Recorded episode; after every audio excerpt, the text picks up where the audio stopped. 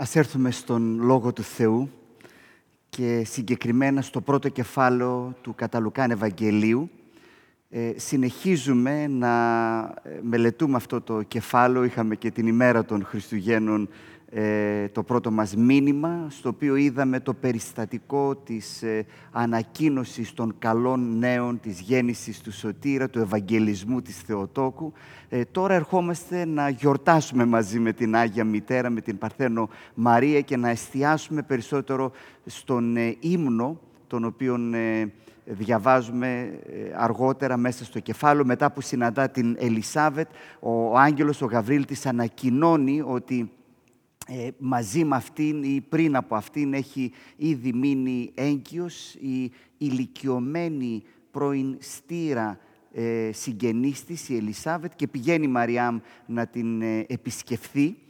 Και διαβάζουμε στις αφηγήσεις ότι με το που φτάνει σκυρτά το βρέφος μέσα στην κοιλιά της Ελισάβετ και η Μαριάμ ανταποκρίνεται με έναν ύμνο. Τώρα, ε, πριν τον διαβάσουμε, να πω ότι μία ενδιαφέρουσα ερώτηση είναι ε, πώς κατάφερε και τον έγραψε και τον συνέθεσε ε, έτσι εκεί άμεσα. Το πιο πιθανό είναι ότι αυτό έχει μία διαδικασία επεξεργασίας, γιατί είναι εντυπωσιακό το πώς αυτός ο ύμνος συμπυκνώνει μέσα του πάρα πολλές αναφορές στην Παλαιά Διαθήκη, κυρίως μέσα από το βιβλίο των Ψαλμών. Μας θυμίζει ε, την προσευχή και τον ύμνο της ε, ε, Άννας μέσα στο ναό, στο Α Σαμουήλ, κεφάλαιο 2. Τέλος πάντων, ένας πάρα πολύ πλούσιος σε μηνύματα και νοήματα ε, ύμνος και με αυτόν θα ασχοληθούμε. Διαβάζουμε λοιπόν ε, από το πρώτο κεφάλαιο, από το εδάφιο 46, εδάφιο 46. Η Μαριάμ τότε είπε, το τότε το εξηγήσαμε, έχουν προηγηθεί όλα αυτά που είπαμε. Η ψυχή μου δοξάζει τον Κύριο και το πνεύμα μου νιώθει αγαλίαση για τον Θεό το σωτήρα μου, γιατί έδειξε την ευμένειά του στην ταπεινή του δούλη.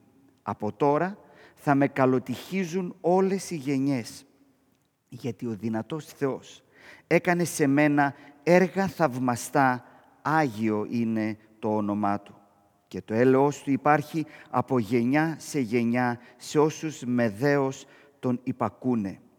Έδειξε έμπρακτα τη δύναμή του.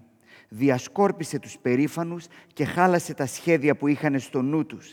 Καθαίρεσε άρχοντες από τους θρόνους τους και ταπεινούς ανύψωσε. Ανθρώπους που πεινούσαν τους γέμισε με αγαθά και πλούσιους τους έδιωξε με χέρια αδιανά βοήθησε το δούλο του τον Ισραήλ, μη ξεχνώντας την υπόσχεση που είχε δώσει στους προγόνους μας, ότι δηλαδή θα σπλαχνιστεί τον Αβραάμ και τους απογόνους του για παντοτινά. Η Μαριάμ έμεινε με την Ελισάβετ περίπου τρεις μήνες και ύστερα γύρισε στο σπίτι της. Αυτός είναι ο λόγος του Κυρίου. Δοξασμένο να είναι το όνομά Του. Έχουμε έναν ύμνο, ένα τραγούδι, το τραγούδι της Παρθένου Μαρίας, η οδή της Παρθένου Μαρίας, ε, το Magnificat, σύμφωνα με την λατινική ε, εκδοχή του. Ε, ένας πάρα πολύ γνωστός ύμνος, ιδιαίτερα σε εκκλησιαστικές παραδόσεις στην Δύση, ψάλεται συχνά σε σπερινούς και φυσικά την περίοδο των Χριστουγέννων. Είναι ένας ύμνος τον οποίο τον έχουν μελοποιήσει πάρα πολύ σπουδαίοι μουσουργοί. Ένας από αυτούς, ο Μπαχ, και ελπίζω σύντομα να έχουμε ένα podcast που θα συζητήσουμε την σχέση του Λούθυρου με τον Μπαχ ε, και α, όλο αυτό σε ό,τι αφορά το συγκεκριμένο αυτό έργο, το Magnificat.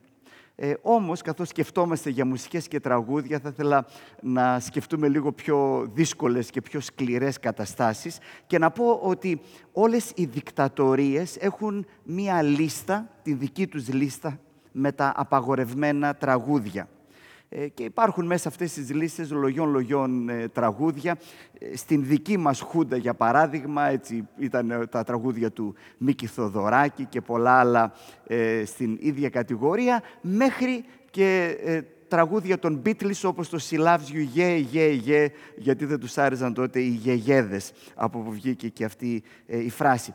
Τώρα, πρέπει να πούμε ότι οι δικτατορίες έχουν ένα ιδιαίτερο και αρκετά ανεπτυγμένο ένστικτο να εντοπίζουν αυτό το οποίο είναι επικίνδυνο, απειλητικό και ανατρεπτικό. Η Χούντα της Αργεντινής, ανάμεσα στα άλλα τραγούδια που απαγόρευσε. Ένα από αυτά ήταν το Another Brick in the Wall των Pink Floyd, για όσους είναι της δικής μου γενιάς. Απαγόρευσαν ή στην πραγματικότητα ε, συζητήθηκε αρκετά και λογοκρίθηκε η χρήση αυτού του τραγουδιού, του τραγουδιού της Παρθένου Μαρίας, της οδής της Παρθένου, της Θεοτόκου, του ύμνου της Παρθένου Μαρίας. Σε λίγο θα εξηγήσω το γιατί, ίσως με αυτόν τον τρόπο να κρατήσω λίγο και ζωντανή την περιέργειά σας. Αλλά θα ήθελα πριν οτιδήποτε άλλο να σταθώ εδώ και να σας ρωτήσω, καθώς ακούγατε τον ύμνο αυτόν, νιώσατε παράξενα; Νιώσατε ότι εδώ υπάρχει κάτι το επαναστατικό, το ριζοσπαστικό, ίσως κάτι το απειλητικό, το επικίνδυνο, κάτι το οποίο ίσως θα έπρεπε να το λέμε ψιθυριστά μεταξύ μας για να μην μας ακούσει το σύστημα, γιατί αυτό θα δημιουργούσε προβλήματα. Αν δεν νιώσαμε έτσι, και ομολογώ ότι δεν νιώθουμε, τότε μάλλον αιώνες χριστιανοσύνης έχουν καταφέρει να εξουδετερώσουν αυτή την απειλητική και επαναστατική διάσταση και διάθεση που χαρακτηρίζει αυτόν τον ύμνο. Και θα ήθελα σήμερα να προσπαθήσουμε να δούμε αυτή την πτυχή, να δούμε αυτόν τον χαρακτήρα, να νιώσουμε αυτή την επαναστατική διάσταση του ύμνου της Παρθένου Μαρίας. Γιατί είναι ένας ύμνος που μας καλεί να φανταστούμε, να οραματιστούμε έναν άλλον, έναν διαφορετικό κόσμο από αυτόν τον κόσμο στον οποίο ζούμε. Και φυσικά, οποιοδήποτε σύστημα κυβερνά και διαχειρίζεται την πραγματικότητα στον κόσμο στον οποίο ζούμε, προσπαθεί να κρατήσει τα πράγματα όπως είναι. Ο ύμνος αυτός όμως μας καλεί να οραματιστούμε, να ονειρευτούμε έναν κόσμο διαφορετικό. Έναν κόσμο στον οποίο στο κέντρο του υπάρχει μόνο ένας θρόνος. Ε, το θέμα είναι ο θρόνος. Διαβάσαμε εδώ πέρα για τους θρόνους. Λίγο πριν ε, στις αφηγήσεις διαβάζουμε ότι αυτό το παιδί που θα γεννηθεί θα ονομαστεί ο Υιός του υψίστου και θα του δοθεί ο θρόνος του Δαβίδ. Με άλλα λόγια, υπάρχει ένας κόσμος μέσα στον οποίο υπάρχει ένας θρόνος στο κέντρο του και πάνω σε αυτόν τον θρόνο κάθεται μόνο ένας. Και αυτός είναι ο Θεός. Αυτό λοιπόν είναι το όραμα το οποίο μας καλεί να ονειρευτούμε η Παρθένος Μαρία μέσα από τον ύμνο της. Και βέβαια η αλήθεια είναι ότι πολύ συχνά το προσπερνούμε αυτό, δεν το αντιλαμβανόμαστε, δεν αντιλαμβανόμαστε το βασικό θέμα αυτού του ύμνου και όλης αυτής της αφήγησης δεν είναι κάτι, αλλά είναι κάποιος, είναι ο Θεός, ότι μέσα σε αυτόν τον κόσμο κυβερνά ο Θεός και είναι ο Θεός ο οποίος εργάζεται τα σχέδιά Του και έχει τον έλεγχο. Λέω λοιπόν ότι πολύ συχνά δεν το παρατηρούμε αυτό, το προσπερνούμε, όμως θα ήθελα μαζί λιγάκι να ξαναξεδιπλώσουμε την αφήγηση για να το νιώσουμε, να το αισθανθούμε, γιατί είναι πολύ σημαντικό, είναι το κεντρικό θέμα αυτού του ύμνου. Διαβάσαμε ήδη την, ε, την, την ημέρα των Χριστουγέννων στην προηγούμενη μελέτη μας, το εδάφιο 26, που κατά κάποιο τρόπο είναι το ξεκίνημα αυτής της ε, αφήγησης. Διαβάζουμε τον έκτο μήνα της εγκυμοσύνης της Ελισάβετ, στο αρχαίο κείμενο τώρα, «Απεστάλλει ο άγγελος Γαβρίλ από του Θεού». Έχει σημασία. Όλα ξεκινούν, η πρωτοβουλία ξεκινά από τον Θεό. Αλλά αν πάμε και πολύ πιο πριν, στο εδάφιο 5, δηλαδή στο ξεκίνημα του αφηγηματικού μέρους πια του Ευαγγελίου, εκεί βρίσκουμε τον Ζαχαρία, τον πατέρα του Ιωάννη του Βαπτιστή, ο οποίος διαβάζουμε να ιερουργεί ενώπιον του Θεού. Και σε αυτόν μπροστά εμφανίζεται ο Γαβρίλ, που γι' αυτόν παρακάτω διαβάζουμε ότι στέκεται μπροστά στον Θεό. Και η Ελισάβετ, μετά από όλη αυτή την συνάντηση, μένει έγκυος, η γυναίκα του Ζαχαρία. Και λέει, ο Θεός είδε την στεναχώρια μου. Προσέξτε, ο Θεός είδε τη στεναχώρια μου και έμεινα έγκυος. Και μετά λέει στην Μαριάμ ο Γαβρίλ που ξανά όπως διαβάσαμε στέλνεται από τον Θεό στην Παρθένο Μαρία λέει χαίρε και χαριτωμένη ο Κύριος, ο Θεός μαζί σου. Και παρακάτω λέει, βρήκες χάρη από τον Θεό. Και παρακάτω της λέει, το παιδί που θα γεννήσεις θα ονομαστεί Υιός υψίστου και θα δώσει σε αυτόν ο Θεός τον θρόνο του Δαβίδ. Και όλα αυτά θα γίνουν καθώς το Πνεύμα το Άγιο, ο Θεός, θα έρθει επάνω σου και η δύναμη του Θεού θα σε επισκιάσει. Και όλα αυτά για να φανεί ότι τίποτα δεν είναι ακατόρθωτο για τον Θεό. Και ε, μετά από λίγο ε, ο γιος της Ελισάβετ γεννιέται, ο Ιωάννης, και μαζεύεται όλη η γειτονιά για να γιορτάσουν το γεγονός ότι ο Θεός έδειξε έλεος και ο Ζαχαρίας που επειδή έδειξε απιστία έμεινε μουγκός, επιτέλους λύνεται η γλώσσα του με το που γεννιέται ο Ιωάννης το παιδί του και διαβάζουμε ότι αυτό που κάνει, το πρώτο που κάνει είναι ότι αρχίζει να ευλογεί τον Θεό. Και βέβαια ξέρουμε πως συνεχίζει η ιστορία, μετά γεννιέται ο Ιησούς Χριστός και διαβάζουμε ότι εμφανίζονται άγγελοι στον ουρανό οι οποίοι λένε «δόξα εν υψίστης Θεό» και μετά επίσης συναντούμε τους βοσκούς ε, να φεύγουν από την ε, Βιθλέμ και να επιστρέφουν πίσω στην καθημερινότητά τους δοξάζοντες και ενούντες τον Θεό. Και έχω παραλείψει πολλές περικοπές που επίσης εκεί σημειώνεται ότι όλα αυτά γίνονται επειδή ο Θεός ενεργεί. Γιατί τα λέμε όλα αυτά; Τα λέμε για να μην χάσουμε αυτό που πολύ εύκολα μπορούμε να χάσουμε και να το θεωρήσουμε δεδομένο τι δηλαδή, ότι ο κόσμος αυτός, η ιστορία αυτή έχει νόημα επειδή είναι ο κόσμος του Θεού. Στο κέντρο της πραγματικότητας βρίσκεται ο Θεός. Αλλά όπως τα ψάρια εύκολα μπορεί να ε, χάσουν την αίσθηση της θάλασσας, επειδή απλά ζουν μέσα εκεί, ή όπως εμείς οι άνθρωποι πολύ εύκολα μπορούμε να χάσουμε την αίσθηση του οξυγόνου που αναπνέουμε, είναι σημαντικό να θυμηθούμε ότι αυτό που τα Ευαγγέλια εδώ μας τονίζουν είναι πως στο κέντρο της πραγματικότητάς μας βρίσκεται ο Θεός. Ο Θεός και η παρουσία Του και η ενέργειά Του και τα σχέδιά Του και η δύναμή Του είναι η απόλυτη, είναι η αδιαπραγμάτευτη, είναι η τελική προϋπόθεση για οτιδήποτε συμβαίνει. Να το πω ξανά όπως το είπαμε, ότι στον κόσμο αυτόν υπάρχει ένας θρόνος και πάνω σε αυτόν τον θρόνο κάθεται μόνο ο Θεός. Αν λοιπόν αυτό είναι έτσι, τότε τι σημαίνει αυτό πρακτικά; Ο ύμνος της Παρθένου Μαρίας, ο οποίος ξεκινά, προσέξε με την φράση «Μεγαλύνει η ψυχή μου τον Κύριο», έτσι, η δόξα όλη πηγαίνει στον Θεό, ο ύμνος αυτός μας δίνει τουλάχιστον δύο συγκεκριμένες εφαρμογές. Η πρώτη έχει να κάνει με την ζωή μας, προσωπικά.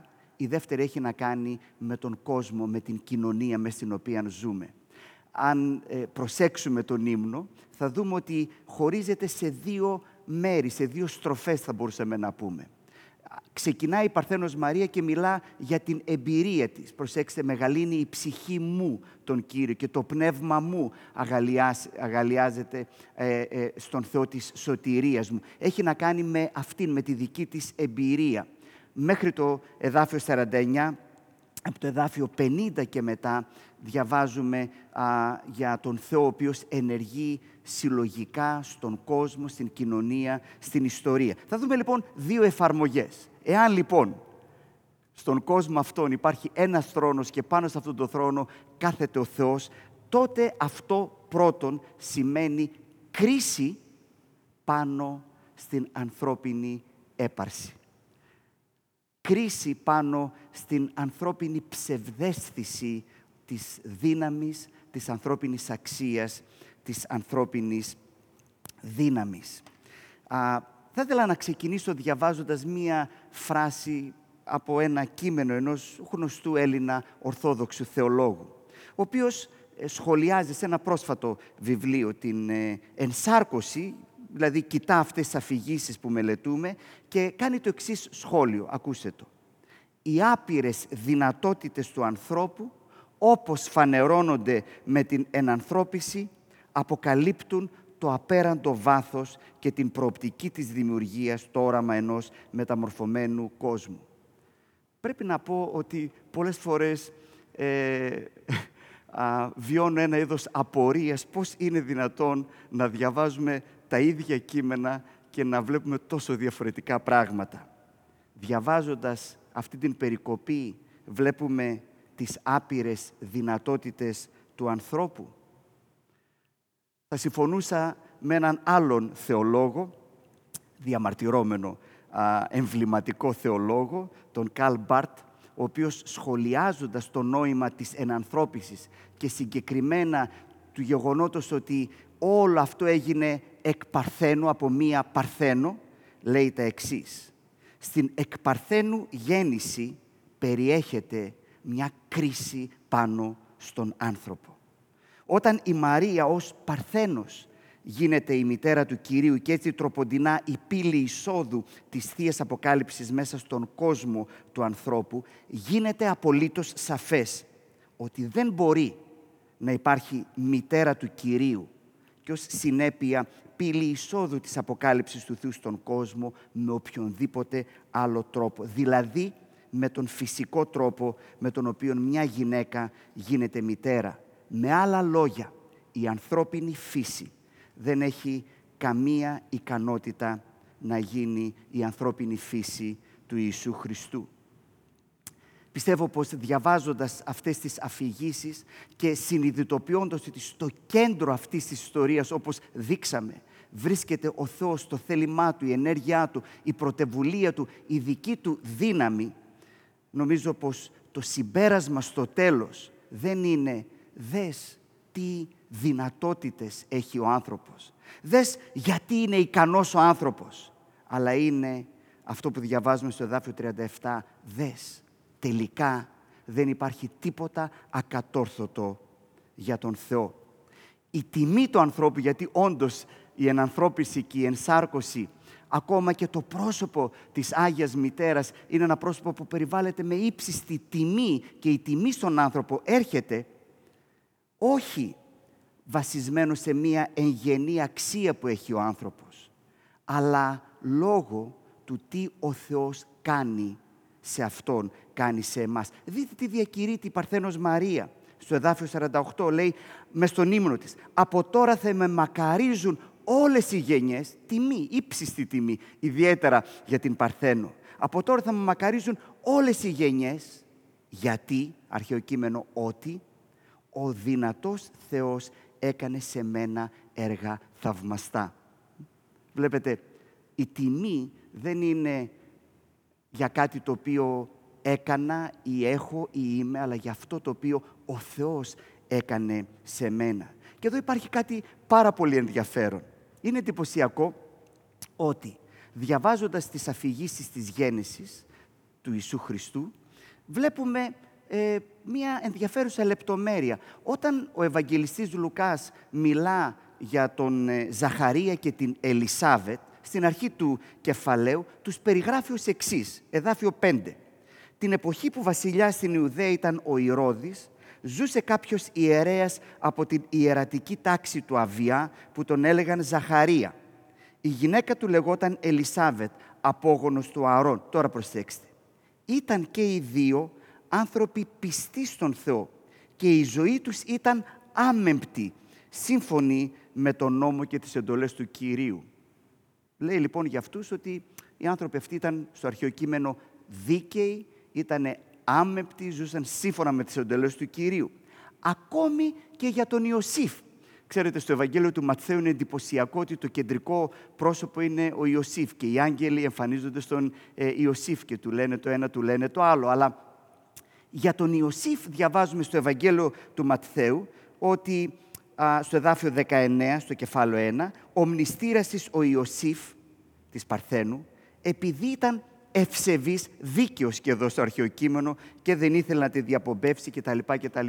Είναι ενδιαφέρον ότι και για τον Ζαχαρία και για την Ελισάβετ και για τον Ιωσήφ διαβάζουμε ότι ήταν άνθρωποι δίκαιοι, διαβάζουμε για την ηθική τους, για την ακαιρότητά τους, για όλα αυτά τα πράγματα. Αλλά είναι ενδιαφέρον ότι δεν διαβάζουμε τίποτα από όλα αυτά για την Μαρία, παρά μονάχο ότι ήταν μία παρθένος και σε αυτήν εμφανίστηκε ο Γαβρίλ. Τώρα, προσέξτε. Αυτό δεν σημαίνει ότι δεν ήταν Αγία. Μάλιστα ήταν η πρώτη των Αγίων και είναι το παράδειγμα των Αγίων και γι' αυτό ονομάζεται και Παναγία και οι μεταρρυθμιστές, ο Λούθυρος ιδιαίτερα δεν είχαν κανένα πρόβλημα να διακηρύξουν μεγαλόφωνα όλα αυτά. Ξαναλέω, το θέμα λοιπόν δεν είναι ότι δεν ήταν η Παρθένος Μαρία Αγία, δίκαιη, ευσεβής. Σημαίνει ότι δεν ήταν αυτός ο πρωταρχικός και κύριος λόγος για τον οποίο ο Θεός στράφηκε σε αυτήν. Σημαίνει ότι αυτό, η δικαιοσύνη και η αγιότητά της, δεν ήταν αυτό το οποίο είχε πρωταρχική σημασία. Δεν ήταν αυτό που τράβηξε την προσοχή του Θεού. Επιτρέψτε μου να σας διαβάσω ένα μικρό απόσπασμα από μία ε, ομιλία, ένα εγκόμιο στον, στην γιορτή του Ευαγγελισμού της Θεοτόκου, από έναν εκκλησιαστικό συγγραφέα, έναν πατέρα του 14ου αιώνα, του όριμου, της όριμης βυζαντινής περίοδου του ε, Καβάσιλα. Γράφει λοιπόν, είναι τρεις φημισμένες ομιλίες που έκανε, που ε, πάρα πολύ θεολογία σχετικά με την Παρθένο Μαρία αντλείται μέσα από αυτές τις ε, ε, ομιλίες. Στην ομιλία του λοιπόν που κάνει για την εορτή του Ευαγγελισμού της Θεοτόκου, ανάμεσα στα άλλα γράφει, λέει «Έτσι, μιλάει για την Παρθένο, έχοντας στολίσει με τέτοιο κάλος και το σώμα και την ψυχή της, κατορθώνει να ελκύσει επάνω της το βλέμμα του Θεού. Ανέδειξε, χάρη στη δική της ωραιότητα, ωραία την κοινή ανθρώπινη φύση και κατέκτησε τον απαθή, τον Θεό. Και έγινε άνθρωπος εξαιτίας της Παρθένου, εκείνος που εξαιτίας της αμαρτίας ήταν στους ανθρώπους μισητός. Είναι όμως αυτό που ομολογεί η Παρθένος. Ας ακούσουμε την ίδια την Παρθένο Μαρία στην βιβλική αφήγηση, στο εδάφιο 48, στον ύμνο της. Ε, διαβάζουμε εκεί όπως το είπαμε ξεκινάει και λέει «Μεγαλύνει η ψυχή μου τον Κύριο, η γαλίασεν το πνεύμα με το Θεό το σωτήρι μου, επειδή ότι επέβλεψεν επί την ταπείνωση της δούλης αυτού». Επέβλεψεν αυτό που τράβηξε το βλέμμα του, αυτό που ήλκησε την προσοχή του Θεού ήταν όχι η ωραιότητα, όχι η αξία της, όχι το πνευματικό ύψος της, ήταν η ταπείνωσή της. Και πολύ σωστά ο Μαρτίνος Λούθυρος σε ένα υπόμνημα το οποίο ε, γράφει ερμηνευτικό πάνω στον ύμνο της Παρθένου Μαρίας, τονίζει και επιμένει ότι εδώ όταν λέει ταπείνωση δεν πρέπει να το καταλάβουμε με την έννοια της αρετής της ταπεινοφροσύνης, αλλά με την έννοια της μηδαμινότητας. Με άλλα λόγια, αυτό που τράβηξε το βλέμμα του Θεού επάνω της ήταν η μηδαμινότητά της. Δηλαδή, δεν υπάρχει εξήγηση παρά μονάχα ότι βρίσκεται μέσα στην καρδιά του Θεού. Γράφει συγκεκριμένα ο Λούθυρος. Να τι εννοεί η Μαρία. Ο Θεός επέβλεψε πάνω μου, σε μένα, μια φτωχή, περιφρονημένη και μηδαμινή παρθένα. Ενώ θα μπορούσε να βρει μια πλούσια, διάσημη, ευγενή και ισχυρή πριγκίπισσα, την κόρη πριγκίπων και ισχυρών κυρίων. Θα μπορούσε να είχε βρει την κόρη του Άννα ή του Καϊάφα, που κατέχουν την υψηλότερη θέση στην χώρα, οι αρχιερείς. Όμως αυτός έστρεψε τα αγνά και γεμάτα χάρη μάτια του πάνω μου και χρησιμοποίησε μια τόσο φτωχή και παραγωνισμένη παρθένα έτσι ώστε κανείς να μην καυχηθεί ενώπιον του σαν να άξιζε κάτι από αυτά και για να αναγνωρίσει πως όλα οφείλονται στην αγνή χάρη και αγαθοσύνη του και καθόλου σε κάποια δική του αξία «soli deo gloria». Αυτό δεν το λέει ο Λούθερος, έτσι υπογράφει το Magnificat ο Ιωάννης Σεβαστιανός Μπαχ. Μόνο στον Θεό η δόξα. Πού το βρίσκει αυτό, δείτε πώς ξεκινάει τον ύμνο της Παρθένος. Μεγαλύνει η ψυχή μου τον Κύριο. Για ό,τι έχει συμβεί και για ό,τι έχετε ακούσει και όλη η αφήγηση ένα πράγμα έχει να πει ότι η δόξα ανήκει στον Θεό, μεγαλό, μεγαλύνει η ψυχή με τον Κύριο. Και πού τα βρίσκουμε όλα αυτά; Πού τα βρίσκουμε όλα αυτά; Ελπίζω να βλέπετε ότι εδώ έχουμε το Ευαγγέλιο του Σταυρωμένου Ιησού Χριστού.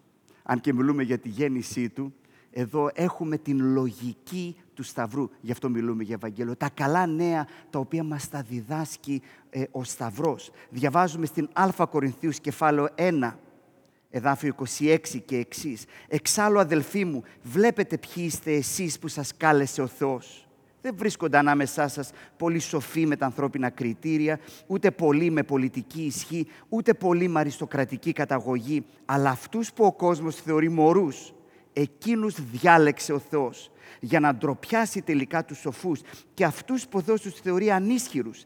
Εκείνους διάλεξε ο Θεός για να ντροπιάσει τελικά τους κατά κόσμον ισχυρούς και αυτούς που ο κόσμος τους θεωρεί παρακατιανούς και περιφρονημένους εκείνους διάλεξε ο Θεός τα μηδενικά για να καταργήσει όσους θαρούν πως είναι κάτι. Έτσι κανένας δεν μπορεί να καυχηθεί για κάτι μπροστά στον Θεό.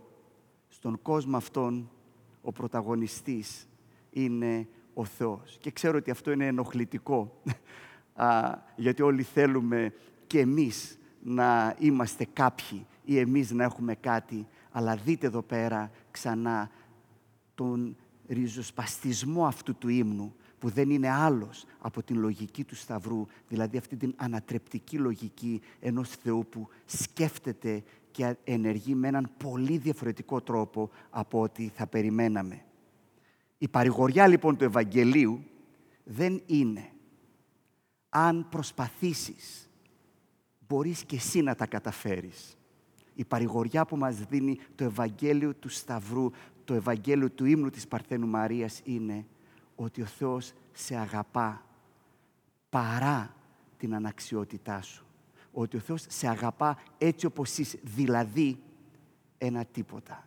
Ο Θεός δεν περιμένει από εσένα να κατορθώσεις κάτι ώστε μετά και Αυτός να ανταποκριθεί. Αλλά ο Θεός έρχεται μες στην ζωή σου και σε αγκαλιάζει όπως ο πατέρας αγκάλιασε και φίλησε μέσα στα λερωμένα βρώμικα ρούχα τον άσωτο ιό που γύρισε στο σπίτι του πατέρα.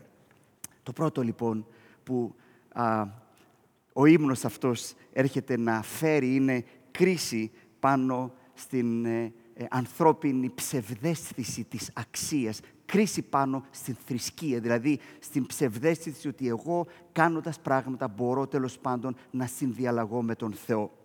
Το δεύτερο είναι κρίση πάνω στις εξουσιαστικές δομές. Ξέρω ότι α, ε, περνάει κάπως ε, η ώρα, αλλά είμαι σίγουρος ότι όλοι έχετε απορία να δείτε τι έγινε εκεί στην Αργεντινή που ανέφερα στην αρχή. Λοιπόν, ερχόμαστε στο δεύτερο μέρος, το οποίο είναι ένα μέρος που πάρα πολύ συχνά ε, το αφήνουμε έξω και το προσπερνούμε. Βλέπουμε λοιπόν ότι το γεγονός ότι στον κόσμο αυτόν, ε, στο κέντρο του υπάρχει ο Θεός, έχει να κάνει με την προσωπική μας ζωή, το είδαμε, αλλά επίσης έχει τεράστιες συνέπειες, ριζοσπαστικές και επαναστατικές συνέπειες για τον τρόπο με τον οποίο αντιλαμβανόμαστε τον κόσμο και την ανθρώπινη διακυβέρνηση. Τι πάει να πει λοιπόν η προσευχή που προσευχηθήκαμε «Ελθέτω η βασιλεία σου».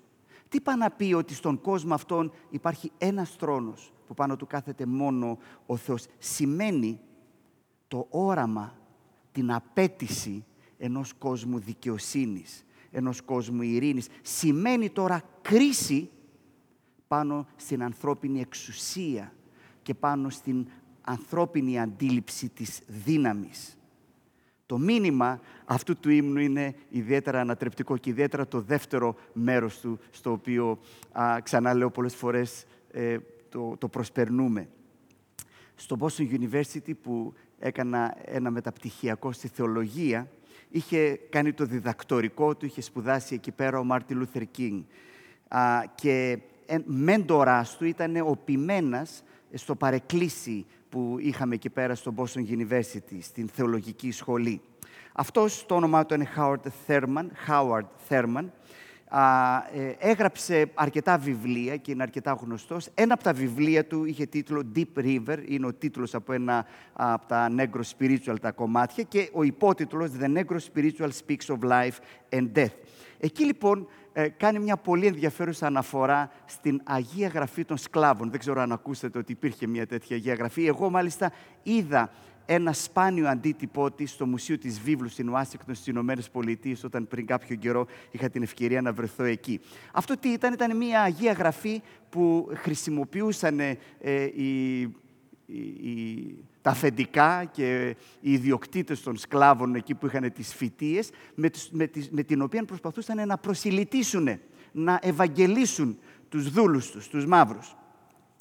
Και ήταν μια γραφή που μοιάζει με τις γραφές μας, μόνο που από αυτήν έλειπαν, ήταν μια ε, ε, γραφή την οποία είχαν επεξεργαστεί και έλειπαν κάποια κομμάτια, στην πραγματικότητα κάποια μεγάλα κομμάτια. Ποια κομμάτια; Αυτά που κατά την γνώμη των αφεντικών θα μπορούσαν να βάλουν περίεργες ιδέες στο μυαλό των σκλάβων.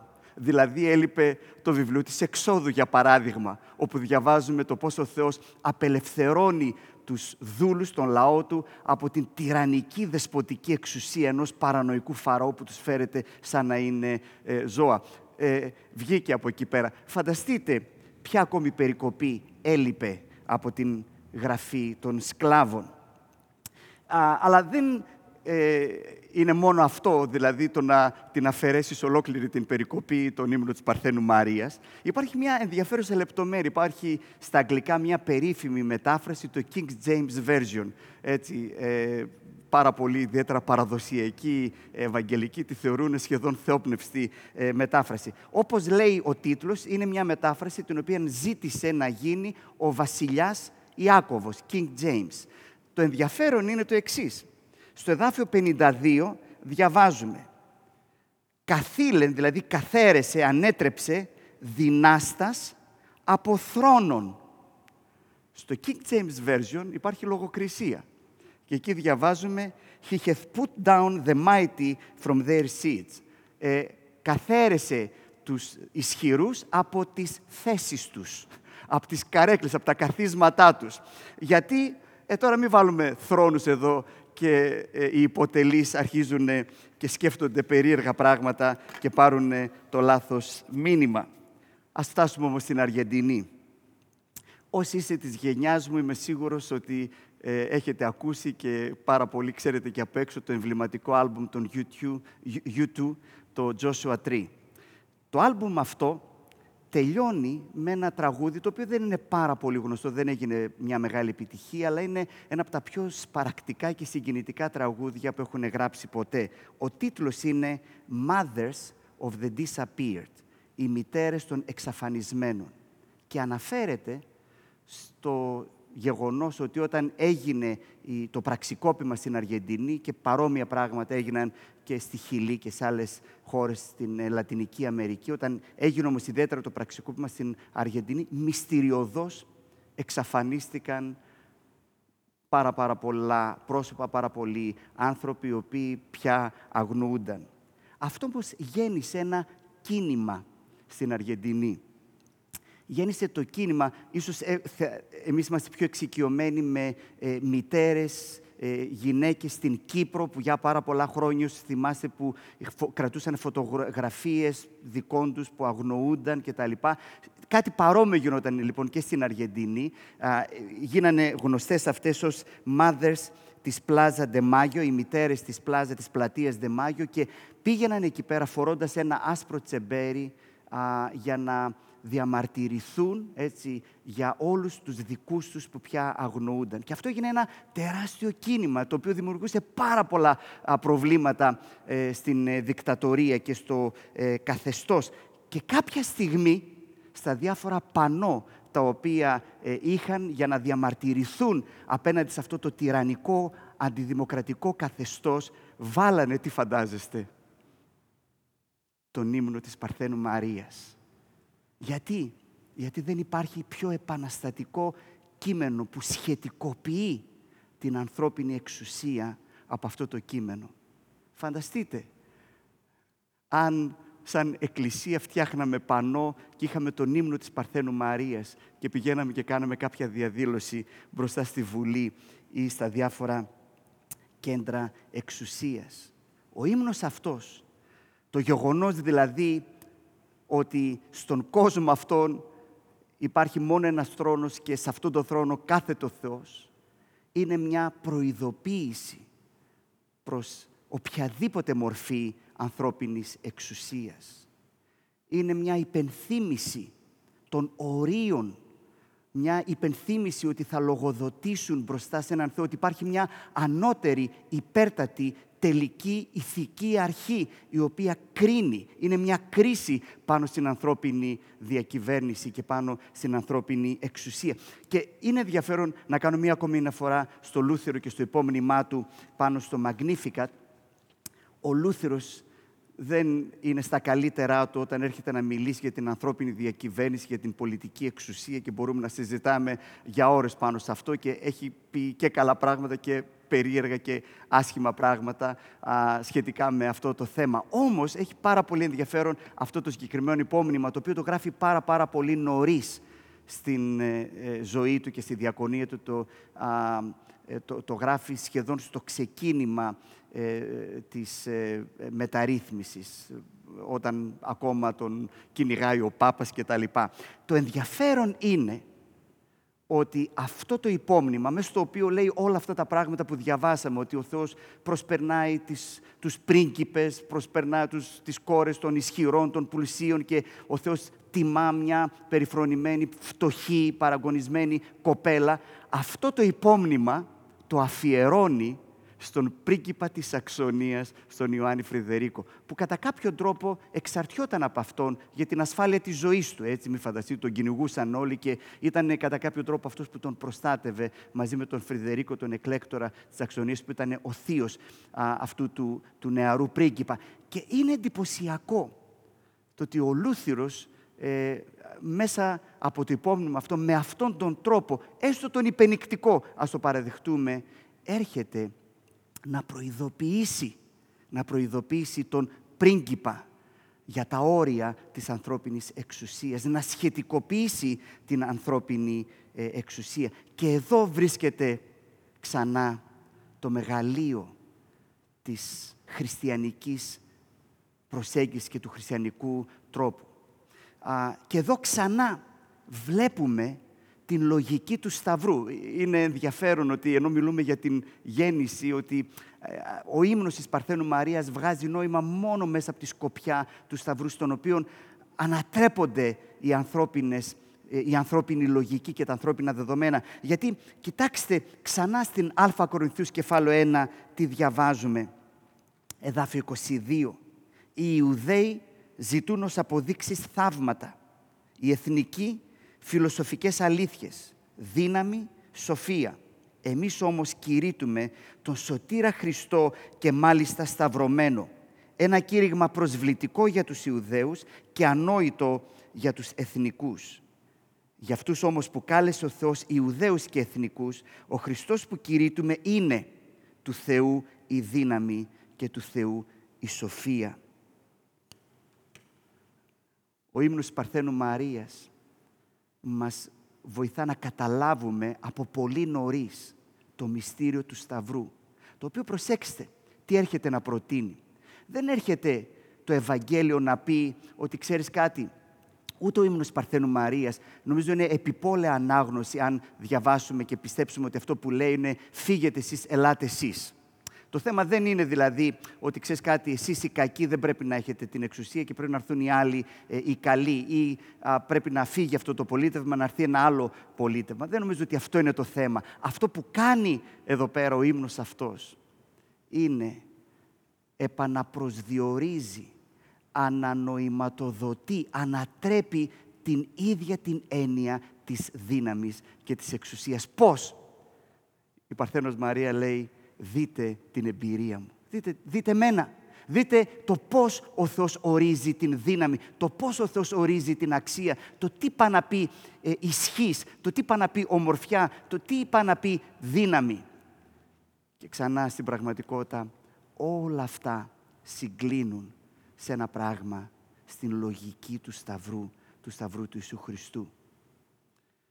Αυτά είναι τα καλά νέα. Ο ύμνος αυτός είναι ένας ύμνος που γιορτάζει το Ευαγγέλιο. Αυτά είναι τα καλά νέα. Τα καλά νέα είναι ότι στον κόσμο αυτόν υπάρχει ένας θρόνος και πάνω σε αυτόν τον θρόνο βρίσκεται και κάθεται μόνο ένας ο Θεός. Αλλά αυτός ο Θεός δεν κινείται με τους τρόπους που εμείς οι άνθρωποι περιμένουμε. Δεν ψάχνει τους άξιους. Δεν α, ε, ελκύεται από τους όμορφους, από τους ικανούς. Ε, δεν ορίζει την δύναμη όπως εμείς οι άνθρωποι την ορίζουμε. Αν θέλεις να καταλάβεις το ποιος είναι αυτός ο Θεός, ο Θεός της Παρθένου Μαρίας, το πώς εργάζεται αυτός ο Θεός, η απάντηση είναι δες τον Σταυρό. Δες τον Σταυρό και εκεί θα καταλάβεις. Εκεί θα βρεις την εξήγηση. Τι σου βρήκε, τι μου βρήκε ο Θεός και έστρεψε το βλέμμα του σε μένα. Εκεί θα καταλάβεις τι είπα να πει δύναμη και τι είπα να πει ισχύς. Ελπίζω ακριβώς αυτό να κάνεις. Μαζί με την Παρθένο Μαρία να στρέψεις το βλέμμα σου στον Σταυρό του Χριστού. Αμήν.